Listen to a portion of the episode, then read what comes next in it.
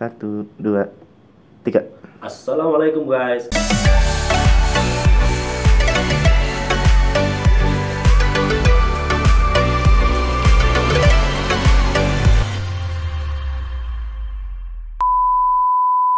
Assalamualaikum guys, ketemu lagi dengan saya. Kali ini kita akan berbincang-bincang sebentar tentang pergeseran industri musik dari zaman ke zaman sampai sekarang di zaman yang disebut digital. Oke, sebelum kita berdiskusi ke sana, saya akan memberikan satu basis landasan diskusi yang lebih teoritis terlebih dahulu.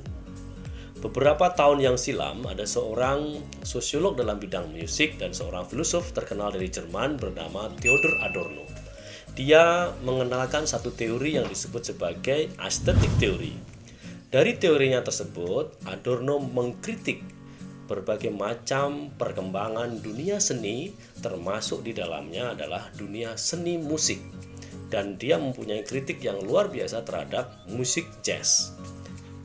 Kritik yang disampaikan oleh Adorno itu disambut oleh banyak teoritisi lain di belahan Eropa dan di luar Eropa, terutama oleh orang yang bernama Walter Benjamin. Keduanya menawarkan konsep di mana seni dan musik di masa yang pada waktu itu sampai sekarang kehilangan auranya. Kenapa disebut kehilangan aura?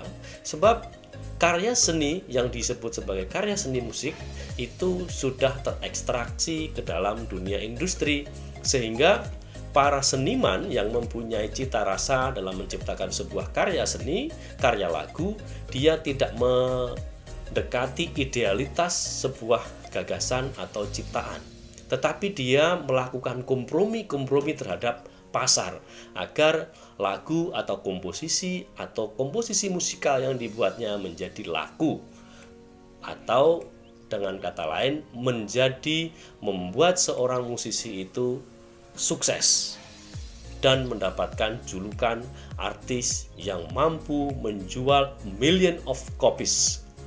Baik, sehingga dari situ Adorno memberikan satu kritik. Di situlah letak di mana seni telah kehilangan auranya. Maka Selain itu juga ada orang yang namanya mungkin kalian telah mengenal sejak eh, apa namanya kuliah di eh, sejak sejak apa sejak di SMA.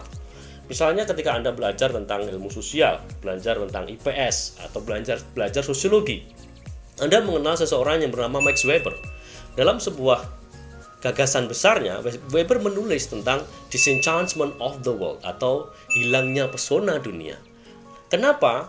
Sebab kritik Weber tertuju semua orang dalam dunia ini ketika berpikir logikanya selalu berpikir tentang untung dan rugi. Logikanya mengguna logika digunakan untuk menghitung semuanya secara kalkulatif sehingga dunia ini menjadi tidak indah lagi karena orang selalu berhitung gitu ya.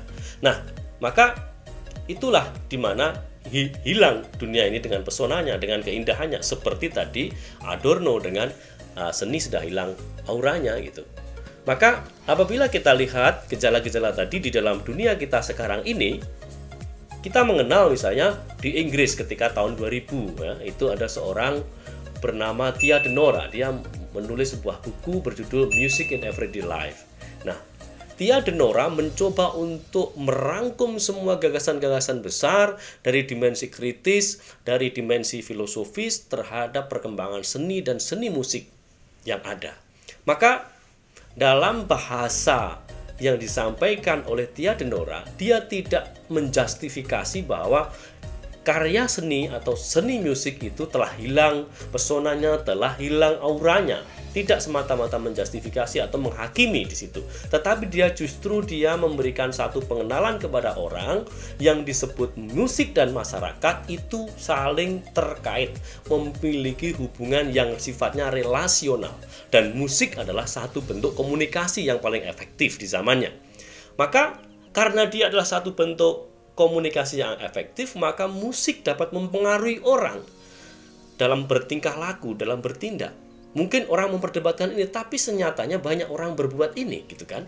Nah, sekarang kita melihat di dalam era yang disebut katanya ya, rela, uh, era revolusi industri 4.0.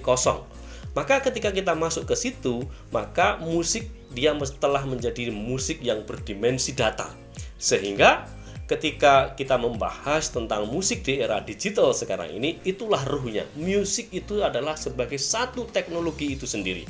Nah, maka mungkin teman-teman yang uh, yang senang dengan dunia malam, senang dengan clubbing, Anda mengenal yang disebut sebagai IDM. Nah, di situlah dia menjadi teknologi.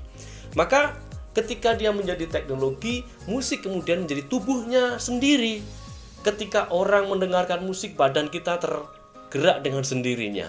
Pikiran kita menjadi fresh dan sebagainya. Itu karena apa? Musik sebagai tubuh dan di lain itu juga, musik juga mampu membentuk suatu tatanan sosial tertentu. Melalui apa sekarang? Musik membentuk tatanan sosial tertentu melalui device, melalui alat-alat. Anda banyak melihat, Anda banyak menyaksikan bagaimana orang begitu asik dengan earphone-nya yang dihubungkan dengan iPod, yang dihubungkan dengan handphone, dihubungkan dengan berbagai gadget yang di situ dapat memutar lagu-lagu atau musik. Dan yang terakhir, yang paling penting adalah bahwa musik itu mempunyai kekuatan pendobrak dalam melakukan perubahan. Oke, simak lagi pada pertemuan selanjutnya. Wassalamualaikum. Berarti menit